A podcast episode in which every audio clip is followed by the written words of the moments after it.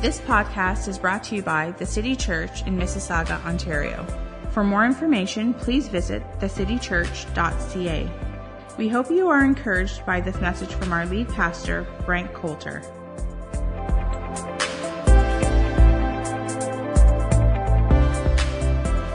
family.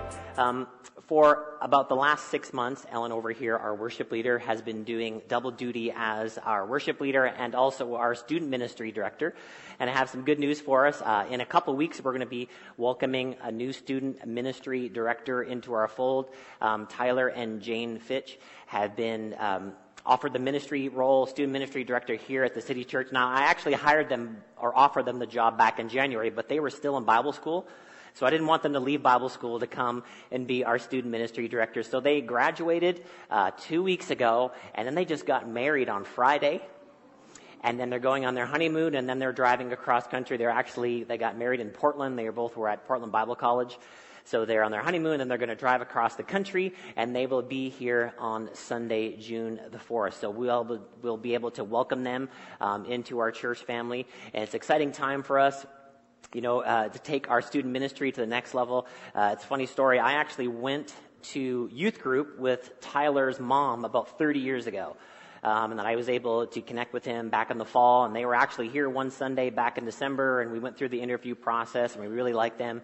And so uh, they'll be here in a couple weeks. We want to make them feel welcome. You know, we're all comfortable here, and we all know each other and stuff like that. So when they're here that first Sunday, we want to make sure we love them and shake their hands and welcome them into our family. Amen. So that's awesome. But let's give Ellen a hand.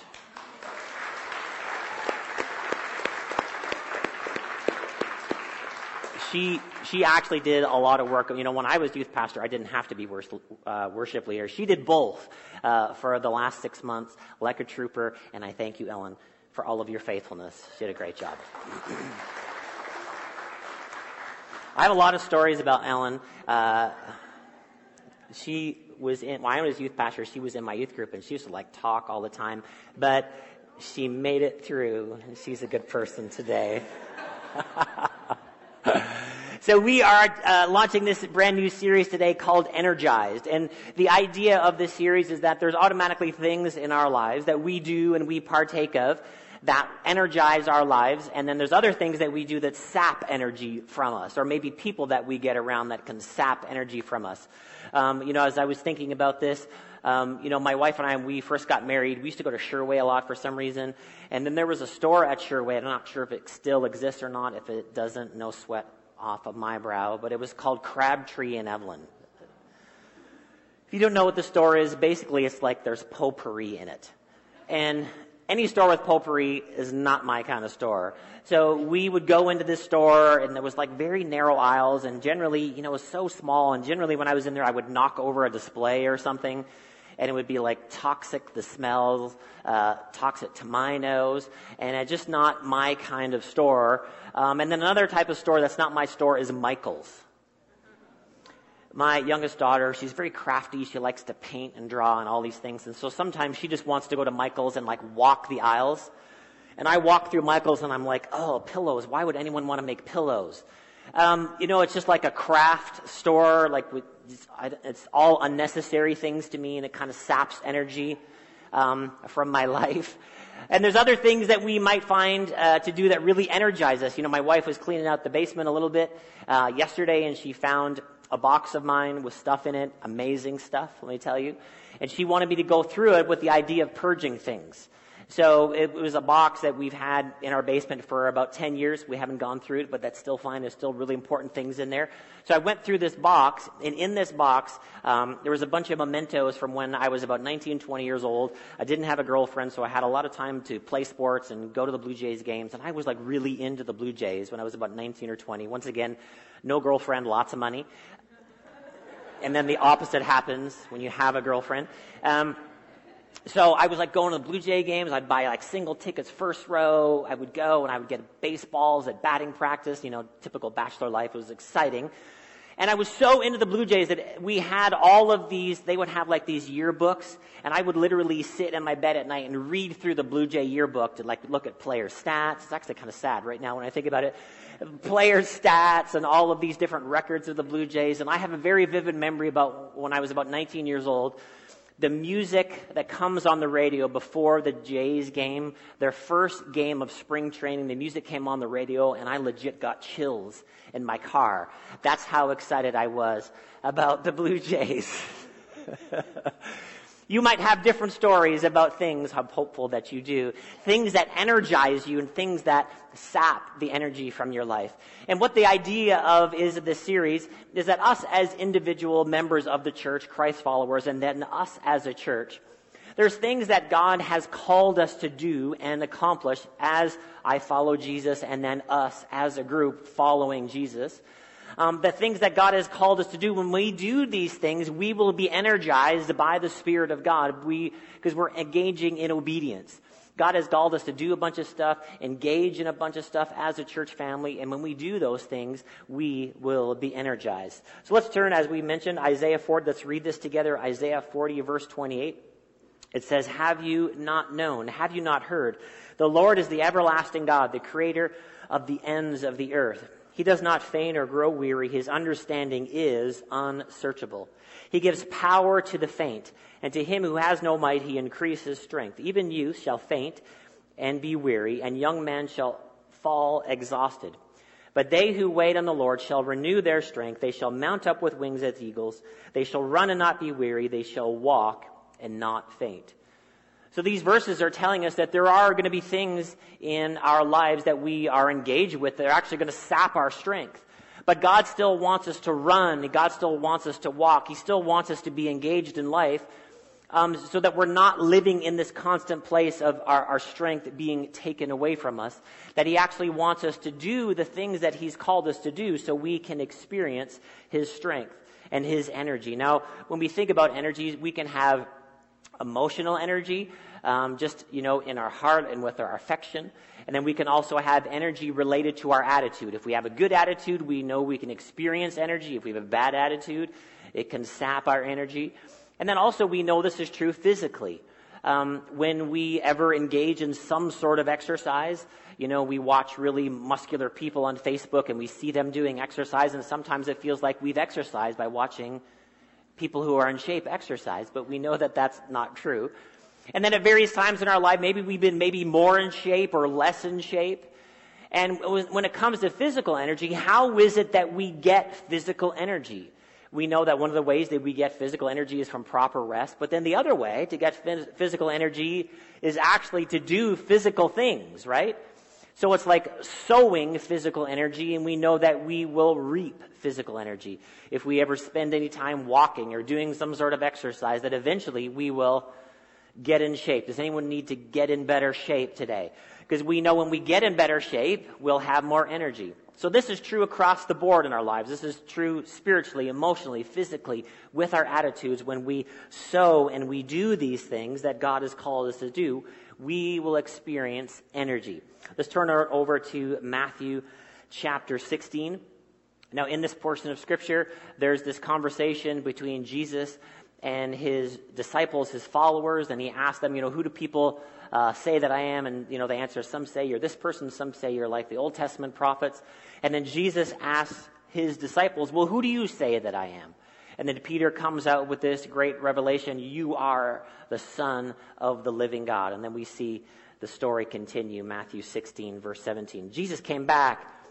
God bless you, Simon, son of Jonah. You did not get the answer out of books or from teachers. My Father in heaven, God Himself, let you in on this secret of who I really am. And now I'm going to tell you who you really are. You are Peter, a rock. This is the rock on which I will put together my church. A church so expansive with energy that not even the gates of hell will be able to keep it out. And that is not all. You have, you will have complete and free access to God's kingdom. Keys to open and every, any and every door. No more barriers between heaven and earth and earth and heaven. A yes on earth is a yes in heaven and a no on earth is a no in heaven. But this phrase here in the middle, it says a church so expansive with energy that not even the gates of hell will be able to keep it out. A church expansive with energy. So once again, the church is not a building, not this church building or any other church building. The church is people. The church is you.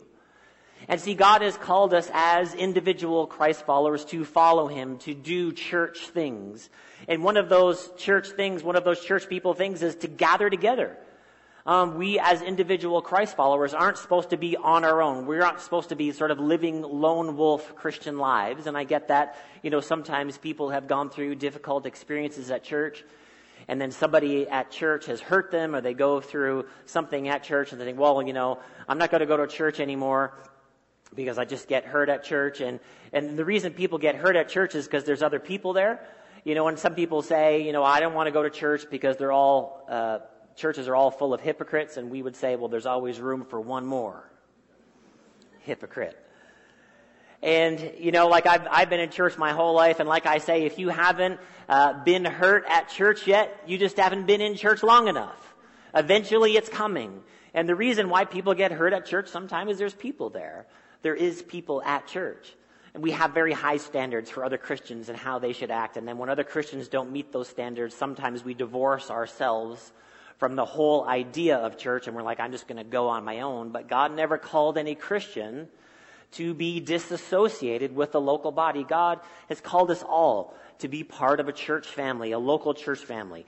Uh, wherever you may live, God, God wants us to be part of a church family because there's certain things that we can do as individuals, but then there's certain things that we do as a group that God has, God has called us to do as a group, not on our own, that we, that can only happen when we're a part of the church. So what is one of those things that the church does together? Acts chapter 2, we see uh, the genesis or the birth of the New Testament church. And one of the things that we see the church do together is found in verse 47. It says, praising God and having favor with all the people. And the Lord added to their number day by day those who were being saved. One of the things that we see that the church, the New Testament church, did together is they were praising God together. Now, the first part of all of our services on a Sunday when we gather together is worship. It is singing to God. Now, we don't add it in just for filler. We don't add singing and worship in just so you can look at our pretty lights on our stage. We actually do singing and worship at the first part of our services so that we can all engage in worship to God. You know, and I'm big on promptness, and this is uh, one of the reasons why I want you to come to church on time. So it's a guilt free zone right now. I'm not condemning you. I'm just letting you know, for those of you that miss uh, part of the service, miss part of the worship, you are missing some, something that we're actually all supposed to be doing together. Um, and we want you to come on time, not just so you can, you know, get a, a bronze or a gold medal for showing up to church on time, is that so you can actually engage in worship. The songs that we pick and the songs that we sing are intentional that we would sing certain lyrics, that we would celebrate God's faithfulness, that we would remind ourselves about the goodness of God. Now, the, we certainly can sing on our own, we, and we should sing on our own as individuals in our car or what have you in our lives. But there's something special when the church comes together and sings. There's a unity that happens. There's a coming together, a lifting up of one voice, raising up the name of Jesus and once again, this is something that we see the early church do, and then we um, should continue to do it. There's churches all across the globe uh, meeting together, and they're singing and they're worshiping God. And then we see all through the book of Psalms, um, the you know Israel gathering together to sing. There's something special that happens when we worship God. Now, I can when we think about singing, there's something, you know, something specifically emotional that happens when we sing. Um, you know, you could read song lyrics to a love song and it just sounds like a nice poem and it sounds like some rhyming going on and stuff like that. Now, I'm not going to sing this morning. You don't have to be worried. You don't actually want me to sing. Um, and I could read you song lyrics, but then if I were to able to sing those song lyrics to you, it just takes up uh, the emotional temperature a little bit of those words and those lyrics. God has just created us this way. There's something that happens when we sing as an individual, and then there's something special that happens when we sing as a church family. We could see this in the Old Testament, Psalm 34, verse 3, it says, O magnify the Lord with me, and let us exalt his name together. It's something that we're actually supposed to be doing together. Yes, I follow Jesus. Yes, I put my favorite worship music on in my car and I sing to God in my car, but then there's something that God calls us to do together, collectively, as a group, that we would come together and we would magnify God, lift up the name of Jesus. Um, some of the definitions of the word worship, I found this phrase in one of my commentaries. It says this True worship is not the mechanical repetition of rituals, but should be wholehearted and reverent. It should be based upon trustful and obedient lives. In that obedience is itself to be seen as an act of worship.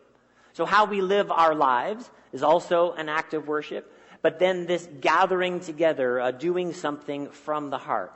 Once again, not a mechanical repetition of rituals. So when we gather together to worship on a Sunday morning, it shouldn't just be some sort of mechanical thing that we go to, that we go through. I'm just going to, you know, sing along with the team, or, you know, I'm just not going to sing along with the team. I'm just going to let the team, I'm going to let the worship leader sing, and I'll just sit and watch, and I'll, you know, have my hands in my pocket, and okay, let's get to the preaching, let's get to the next thing. No, we're actually supposed to be engaging our hearts. Worship is not so much about the outward. Uh, there is an aspect of outward worship, but it, where it needs to start is in our hearts. So that when we're clapping or rejoicing or raising our hands, the starting place for that is not the exterior, but it is actually the interior. It is actually our hearts that we would be engaging with God that we would have this wonderful opportunity on a Sunday, gather together to worship God, to magnify Him, to become aware of His presence. Now, God's presence never leaves us. The scripture says He never leaves us or forsakes us. But when we sing, when we worship, we're reminded, oh yeah, God is with me. Oh yeah, I'm reminded that I am a son and a daughter of God. Oh yeah, I'm reminded that I don't have to be afraid. When we gather together to sing, we, are, we should become excited about the presence of God. We should be excited that we are children of God. Reminded of the goodness of God, reminded of the grace of God. And all of these things happen in the context of worship. So I encourage you, you know, if you can, if you're maybe one of those people you kind of sit and sort of watch and listen, I encourage you to take that next step. Sing. Engage your heart. Sing. The lyrics are on the screen for a purpose for you to sing along. And then maybe, you know, if you're kind of in that, you may be a little bit nervous, uh, maybe to raise your hands in worship. You don't have to raise your hands in worship, you know, but one of those things that we do is just an act of surrender to God. Just a way for us to worship God. Lift my hands in surrender. Lift my hands in worship. Now, if you don't want to, I'm not condemning you. I'm not putting you down. Sometimes it's a little bit nerve wracking to do some of those things in public. I remember when I was 16 years old and there was a particular worship service that I was in and, you know, I, I was generally that type of person in church that just sort of held on to the chair in front of me. And sat there and I sang a little bit and, and then maybe I, get, I sang a little bit louder and then, you know, one of those times in a worship service, I, I, I sensed God's presence on my heart in a strong way. And I really wanted to raise my hands to worship God, but I certainly didn't want my parents to see. And I really didn't want anyone else to see. And then, you know, I just really, in that moment, I just thought, you know, I'm just going to raise my hands to God because I'm actually not doing it for anybody else. And you know what I realized after I raised my hands to worship God? Nobody was looking at me anyway. And it was actually just that moment, just a wonderful moment of surrender that I could just honor God and worship God. So I encourage you, come on time and worship God with us. Sing along, clap along, raise our hands and worship God, and collectively that we would lift up the name of Jesus. Other uh, ways to define worship it means to revere God, it means to adore Him, it means to express our love. Worship also is a human response to a gracious God. And that goes along uh, well with the series that we just finished a couple weeks ago. That when we remember the graciousness of God in our lives, the automatic response for us is just to worship God, to honor him, to revere him, to adore him, to express our love to him. Jesus has a conversation uh, with a Samaritan woman at the well here in John chapter 4. So let's turn over there and take a look at this story. So Jesus engages with this woman, and then she has a conversation with Jesus about worship, and then Jesus gives this tremendous response that helps us to understand about the heart of worship. She says to Jesus, Our fathers worshipped on this mountain, but you say in Jerusalem is the place where people ought to worship. So she's almost creating an argument about the exteriors of worship, that worship should look like this and it should be in this place. And you say, the Jews, worship should be in this place and it should look like this. Really, times haven't changed. A lot of people argue about all the externals of worship, but here Jesus gets right down to the heart of the matter. Verse 21, Jesus said to her, Woman, believe me, the hour is coming when neither on this mountain nor, nor in Jerusalem will you worship the Father. You worship what you do not know. We worship what we do know, for salvation is from the Jews. Verse 23. But the hour is coming and is now here when the true worshipers will worship the Father in spirit and in truth. For the Father is seeking such people to worship Him. God is spirit. And those who worship Him must worship Him in spirit and in truth. It's not, it's not this mountain. It's not this mountain. It's not this way. It's not, it's not contemporary is better than hymns. It's not hymns are better than contemporary. It actually has to do with our heart. It has to do with us engaging our hearts. So that's why we would never come, you know, to a worship service and think, well, I don't like this song, so I'm not going to worship. We don't actually worship the song. We worship God through the song. So in a sense, the, the song, the vehicle which through we are worshiping God is a little bit irrelevant. Our heart is the most important thing. And then for us to think, well, I don't like this song, so I'm not going to worship God, then you're worshiping your preference over worshiping God. And we shouldn't be worshiping our preferences. We're supposed to engage with the worship leader and the songs that they sing. Man, I'm just going to jump in and sing along with them. I'm going to worship God. This song that we're using is just a vehicle. It's just the window through which we see God on the other side. Jesus said, the true worshipers are going to worship God in spirit and in truth. Spirit, the word spirit, one of the definitions just means breath. You know, this, the, the Old Testament, it says, you know, I'm, the, even if we don't worship God, the rocks are going to cry out. I don't want any rock worshiping God in my place. I want to do the worship that is due his name from the breath God has given me. So I'm going to worship God in spirit with his spirit on the inside of me. I'm going to honor him with my spirit, the true me on the inside of me. And then true. In other words, it's just going to be authentic. It's going to be genuine. It's going to be passionate. I'm not going to give my energy to everything else, everyone else everything else, all my ideas, worship my ideas, worship my thoughts, worship myself, and then give God my leftover energy? No, I'm actually going to worship God genuinely from the heart. True, honest, genuine worship. That I would just engage God. See, when we think about worshiping God and we remind God, in a sense, of His attributes, when we're singing about who He is and what He's done for us, sometimes we could think, well, why does God actually need worship? Is He just a little bit insecure? That He just needs all of us to tell Him how amazing He is? You know, and He kind of, you know, from Monday to Saturday, God just gets a little bit depressed. And Jesus says to him on Saturday, Don't worry, God.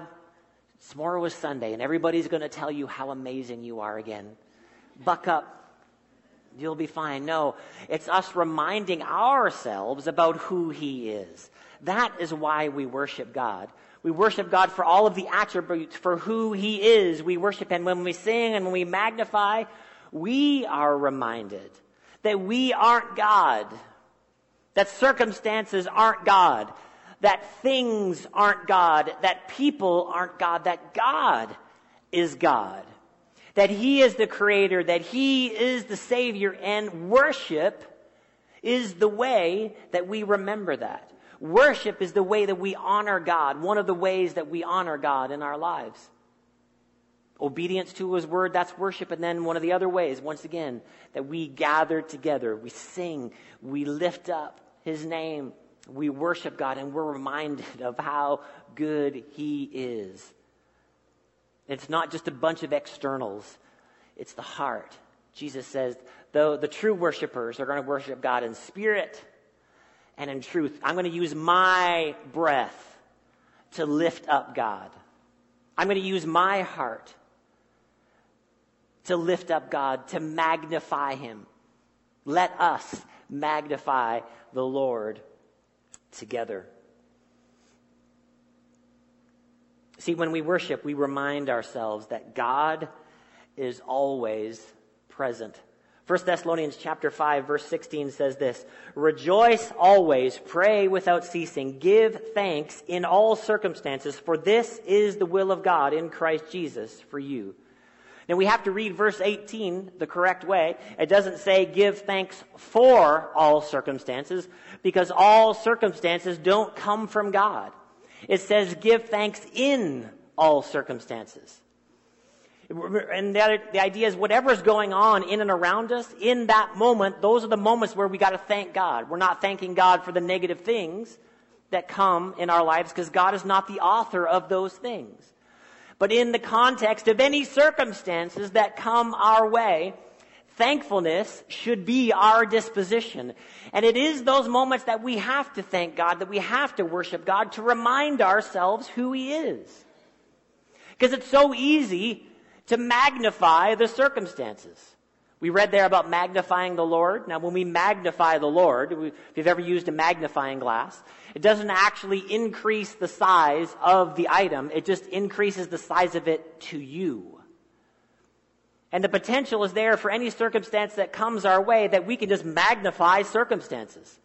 This comes our way and this comes our way and we talk about it and we complain about it and with this and that and this is bad and this is bad. And then what do we end up doing? We end up magnifying the circumstances over God. What does God tell us?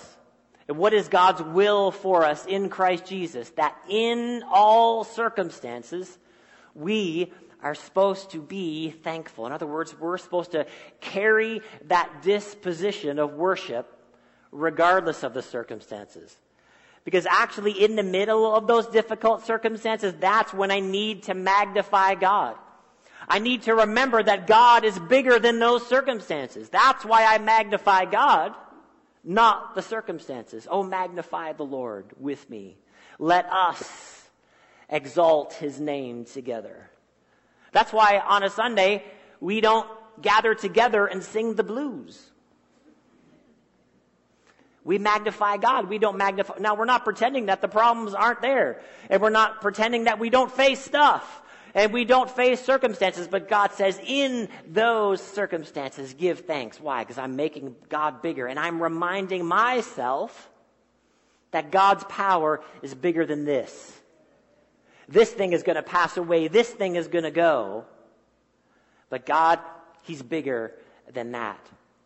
That we would give thanks to God in all circumstances. And that also means that when we give thanks, when we don't actually feel like it. And that means we give thanks according to our faith, not according to our feelings. That we're remembering who God is, that I'm putting my trust in God, I'm worshiping God, I'm magnifying God according to my faith, not according to my feelings, because my feelings are going to be up and down. If I'm waiting to feel something to worship God, we would never worship God because our feelings are so up and down and everywhere. So we're worshiping, worshiping God by faith or according to our faith. And then when we do that, we're reminded about how good and how amazing He is. There's a story here in Acts chapter 16 that illustrates this for us tremendously about somebody who goes through a really difficult, dark time. And in the middle of that, they are deciding to praise God.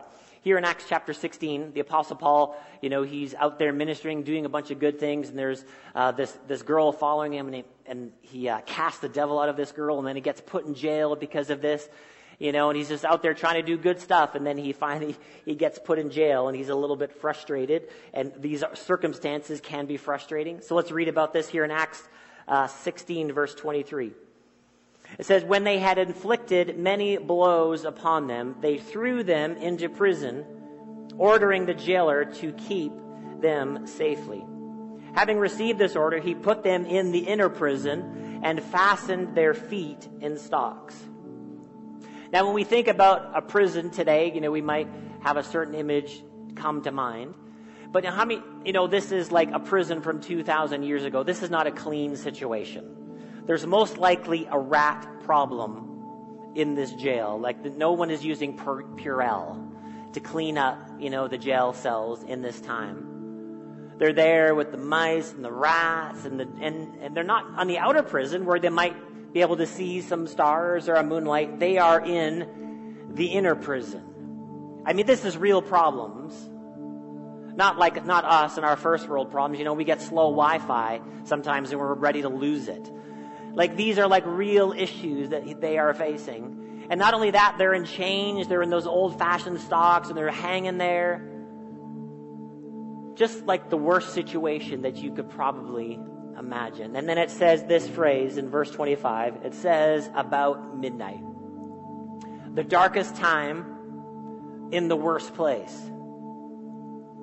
The darkest time in the worst place. What did they do? Paul and Cyrus, Silas were praying and singing hymns to God. And the prisoners were listening to them. And suddenly there was a great earthquake, so that the foundation of the prison were shaken. And immediately all the doors were opened and everyone's bonds were unfastened. And the jailer woke and saw that the prison doors were open, and he drew his sword and was about to kill himself, supposing that the prisoners had escaped. But Paul cried with a loud voice, Do not harm yourself, for we are all here. And the jailer called for the lights and rushed in, and trembling with fear, he fell down before Paul and Silas. And he brought them out and said, Sirs, what must I do to be saved? They said, Believe in the Lord Jesus, and you will be saved, you and your household. The worst circumstances in the darkest night. What did they do? They prayed sang hymns or sang songs. And then what happened? We see that their circumstances were changed pretty quickly. Now, when we sing and we pray, our circumstances might not shift quite as fast as this, or we might not see the results immediately. But the point is, in the middle of those dark times, what are we supposed to do? Are we supposed to just cry, woe is me, and oh, I've got it worse than everybody else, and my situation's. No, that's magnifying the problem in the middle of those times, what are we supposed to do? We are supposed to worship God. And then we will see our circumstances change because we are reminding ourselves about the goodness of God, the love of God, the power of God, the grace of God. And then the last thing that we see here in these verses is that someone else then will be influenced. They were praying and they were singing hymns, and then what other people heard. And at the end of the story, the, the head of the jail ended up coming and saying, Well, what, what must I do to be saved? You know, the scripture says that many will see your praise and reverence God. So, why do we sing as a church family? Why do we gather together in unity to lift up the name of Jesus? Part of the reason is we want other people to follow Jesus. We want other people who are far from God to look at us and our genuine worship and say, man, those people really love God. Those people are really being transformed and changed by the power of God. I want to find out about this God too.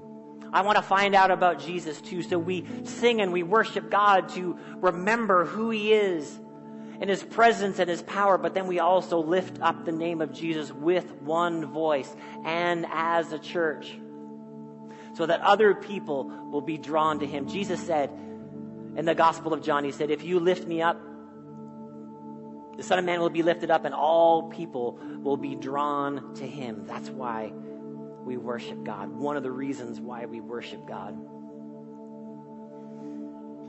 We're going to receive communion together as a church family. The elements are there in the seat in front of you. Thanks for listening. If you need prayer or would like to share how this message has impacted you, please email info at thecitychurch.ca.